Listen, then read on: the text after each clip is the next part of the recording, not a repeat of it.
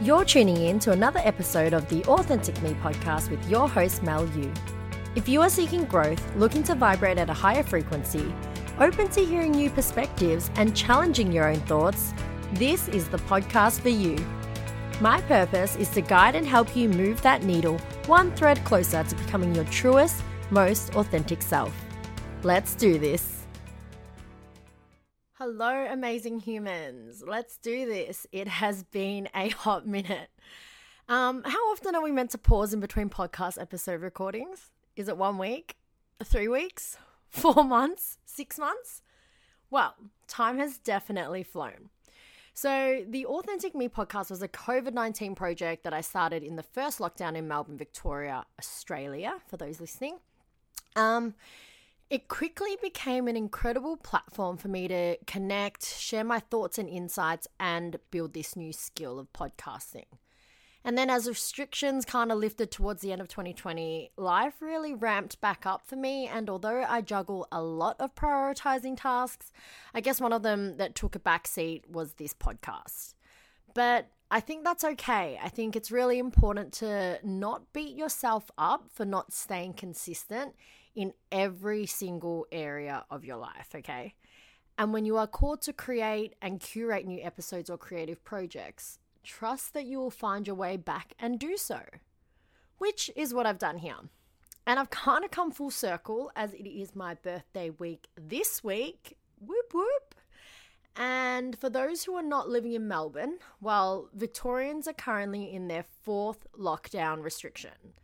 So, whilst I record this episode, um, today is day seven of 14 of a snap lockdown that was extended yesterday. And my fingers and toes are crossed for no more extensions, but it's just been so uncertain here. Anyway, regardless of what is ahead and what's in the future, this past week has been another welcome change of pace, and it's allowed me to reset and recharge for the busyness that will inevitably return. So, wherever you are tuning into this episode in the world, a very warm welcome back to you all. If you are a loyal listener, thank you for your patience and support while I disappeared on the face of the earth. And if you are new to who and what I am about, welcome, welcome, welcome. All right, let's jump straight into the juicy topic of relationships. So, over the past 10 months, I have been developing and building a relationship with my significant other. And this relationship for me has probably been the single most challenging, confronting, and yet ultimately rewarding relationship I found myself in. It's also super different to any other relationship that I have been in, but I don't mean that in a way of like a comparison point of view. I'm talking about different in the way this relationship teaches me and shows me insight about myself, my views of the world, and my other relationships to others. So, dating at any point in life can have its challenges, right? And dating in your 30s can too, given the time of your life you're in and the level of self awareness, hopefully, that you have achieved. So, on this, it's kind of led me to think, and what a better way to jump back into podcasting was to share my thoughts of what are the key things for a lasting relationship. So, most of us long to be in a meaningful and lasting long term partnership with someone who you can say we trust, share our hopes and dreams with, and build a strong foundation for a great life together. A life filled with moments, memories, and experiences. But how do we actually achieve this in a relationship? How can a relationship overcome every challenge, difficulty, argument, and differences? How can a relationship weather a storm and avoid a breakup or a divorce, or worse, staying in a relationship where there is no love actually being served? Let's dissect the stages of a relationship. So, relationship guru from the UK, Matthew Hussey, if you don't know him, check out his work. Matthew Hussey talks about there being four stages of a relationship. At first, there is admiration or attraction, then there is connection. And then the third stage of a relationship is a commitment. And lastly, the deepest form of a relationship is compatibility. So you've got attraction, connection, commitment, compatibility. So, stage one, this attraction phase of a relationship, right? This is the first step of any relationship, and by far, well, the easiest one, to be honest, to feel, to experience. We can be attracted to so many people, multiple people actually, at any given time, even, you know, when we just like what we see. Attraction means potential in this case. So we see the potential in someone through either physical attraction or energy attraction where you gravitate towards that person, right? Um, and that's kind of that first step. You got to achieve that attraction first. Even though we kind of do that with multiple people, especially when we're out clubbing. Not that I go clubbing anymore, but you know, especially if you're out, you're kind of like, oh, I like that. I like a bit of that. Oh, that person's quite attractive too. But it's quite a surface level. So, that second stage that you enter, that second step is connection.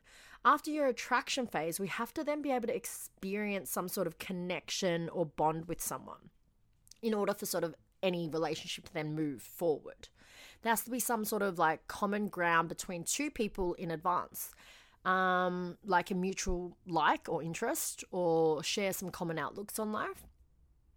If you have a partner, boyfriend, or girlfriend and you continue to find, you know, your other half interesting and then willing to invest some more time into them and your relationship together, your relationship together, you have to have that feeling of connection first. After connection, which again is pretty common to build a connection, right? You can be attracted to someone and then you find yourself connecting to them. But I guess the next stage of a long lasting relationship um, that moves forward from that dating side of things would be the third phase, which is commitment. So the next phase into this is a more deeper and meaningful relationship. Um, that mutual attraction and connection isn't enough. You then need a commitment from the other person. And the other person actually needs to make a commitment to you. And that's how you enter a relationship if you're into monogamy, I suppose. Um, it's two people in agreement coming together and saying, let's do this together, this thing here, let's build this. Once you enter a commitment, this is when a relationship can go that extra mile. Two people have to agree to this commitment, though, right? Because otherwise, well, the relationship can end here too.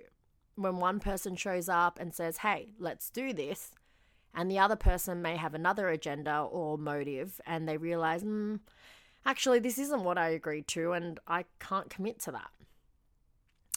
Then you've got that fourth phase. That fourth, deep, meaningful, long lasting key would be the compatibility.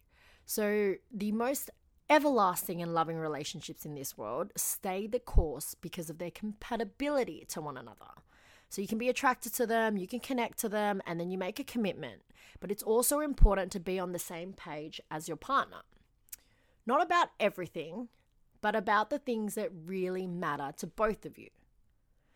And recently, I was having this conversation with a friend. Shout out to Ben Mack for helping me with this analogy. But a relationship, he said, was needs to go through this process of understanding what are the big things of importance for each of you. So it's like having a bucket. And what needs to go first into this bucket are all your non negotiable big things. So you then have this conversation about your values, about your beliefs, about your future goals. And once the big things go inside this bucket, then you might find little spots and rooms in the bucket to slot in the medium sized blocks or the small blocks that can then be placed on top and will just kind of like sprinkle and fall between the gaps of the big things. Compatibility means is this particular value or belief really important and is it a deal breaker? Or can I compromise this thing to meet this compatibility? Because if the answer is yes, then that's great. And if the answer is no, well, we have to have another conversation around this. But this way, you can really get to understand why some relationships run its course due to incompatibility, or some last until, you know, their very last breath. This is what I find is the struggle in society as to why the divorce rates are so high, or People break up and jump from like relationship to relationship because we are now so accustomed to living on a surface level world like uh, social medias and we meet people through finding attraction through photos online there's dating apps and we need to just remind ourselves that instagram and these online dating apps are only ever two dimensional this 2d framework can only get you those two steps of a relationship that we talked about the attraction and then a potential spark and connection but to really cut through that surface level dating game, I think we need to find a deeper level of attraction with our potential life partners. And to do this, we need to demonstrate vulnerability and being real. Seriously, I would suggest that even on the very first date to have a real story to tell if you are looking for that deeper, lasting relationship. So I always find that realness is so powerful. And if that person is the right person for you, or also seeking what you are seeking, they will be able to step up and hold that space for you to be vulnerable. So I don't think it's ever too soon to kind of go, hey, these are these are the things that I see in a relationship, these are the things that I want, these are kind of my future goals, and where are you at with that? If they can't really meet you there, um, it's not really going to go anywhere other than that attraction and that connection phase. So let me know what your thoughts are on this, as I would be very interested to know how else um, you cultivate that deep level of attraction. Now, so say you've progressed through these four stages of a relationship, and now how do we make sure that this is going to last? I am always thinking about how I can best show up in this world with my relationship with myself, but then also how can I be the best partner? How can I be the best partner I can be and create a great relationship with the world together? So my, I thought about this and um my biggest three key things and lessons from my own relationships is understanding how to give your partner what they need and not what you need. So, this means putting your own ego aside and actually paying attention to what your partner's happiness requires. So, allowing moments of space to be selfless and really tuning into your partner's needs will help both of you actually understand each other more and grow. So often we enter conversations or social interactions with, What do I need from this? How can I ensure that I am heard? What do I want out of this? What about me? And for me, when I actually invert these questions around and ask, well, what does he need from me at this time? How can I best help him achieve X? Or what is going on for them? Opens up your intuition to think of their happiness, which ultimately actually then leads to your happiness and fulfillment too. So, next time you enter a conversation, try and frame it to your partner's needs and then see what comes up. Also, spend time on discovering um, what both your love languages are. How do you express love and how do you receive love? Even for couples who have been together for many years, it's easy to forget how their partners tend to demonstrate love. So, taking that time to recognize and appreciate those expressions is the best way to keep them coming. Another key thing to ensure that your relationship lasts I think, is to work on yourself. You have to be able to understand who you are and who you want to be without your partner. Um, there's this beautiful mantra that I've always lived by. Uh, Jess Jackson would know this one, um, but it's for two halves to make a whole, each half has to be whole. And I just, I love that imagery of two halves, you know, that come together to make a whole. But if those halves aren't whole in their own right, well, the, the full heart isn't really going to be whole, right? So it is healthy, important, and necessary to prioritize your own time and your own interests and your own friends. A relationship isn't about dumping all your vulnerability onto them, but sharing that vulnerability. Say your partner and you had plans tonight, okay? This happens to me all the time. And then he or she genuinely gets busy and another commitment comes up for them. So, what are you going to do in the next 10 hours once they cancel on you? Are you comfortable or can you not handle waiting around? You know, are you comfortable with not getting a text message for X amount of hours and time? And can you be okay with actually letting your partner work or go and obtain that other commitment? Think it's a really important conversation and reminder that it is not your partner's responsibility to fulfill you and your worth. That's your responsibility. That responsibility lies within you. So if you find yourself entering codependent relationships really quickly, or you feel lost when you and your partner are separate for days on end, there are some signs that you might have to do some work on yourself. If you want a long lasting relationship or an intimate life partner, make sure you are happy in your relationship with yourself. It is no one's job to fulfill you and your needs. A partner should only add value and complement what is already loving and beautiful in your life. Always work on yourself. Lastly, lastly, I think one of the key attributes would be teamwork. You know what they say. So teamwork makes the dream work. I could go on with so many different team quotes here, but um, for me, it is a daily reminder when I enter an argument or a disagreement with my partner that we are ultimately on the same team when the focus of an argument becomes more about winning, right, than resolving the issue, both of you actually lose. So it's a better and healthier form of communication when early on in your discussions or arguments, maybe it's like remind yourselves that the goal is to actually find a mutually acceptable solution to the problem. This is absolutely the most difficult thing to achieve. Don't get me wrong, I know. And to achieve this harmony when, you know, you're angry, you're frustrated, you're agitated towards your partner, it's actually really, really hard to do. But love is also about compromising. So it's about coming together and giving a little and letting go of a little. Ultimately, if you are seeking a long lasting relationship, you have to find a way to communicate both your needs and wants in a safe space and both feel seen and heard. One team, one dream.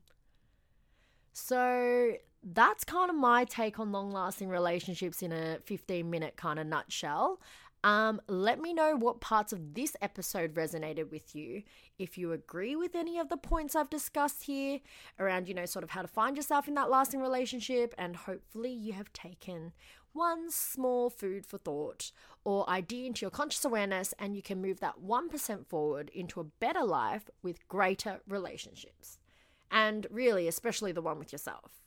So, a massive shout out, by the way, just before I wrap up, to those in the events and hospitality industry because uh, they are doing it extremely tough in Victoria right now. Um, I hope that we can come out of the other side very soon. Um, please go out there and support local businesses, support your local hospitality shop, um, and help them out with some takeaway if you can. But until then, until next time, please stay safe and may you continue your journey on living your truest, most authentic self. Thank you so much for joining us this week on The Authentic Me. If you found value in this episode, please smash that like button and share with someone who may also benefit from our content. Never miss an episode by subscribing to this podcast, available on all audio streaming platforms and make sure to let me know what you want to hear more of on this journey to your truest, highest, authentic self. See you next time. Bye.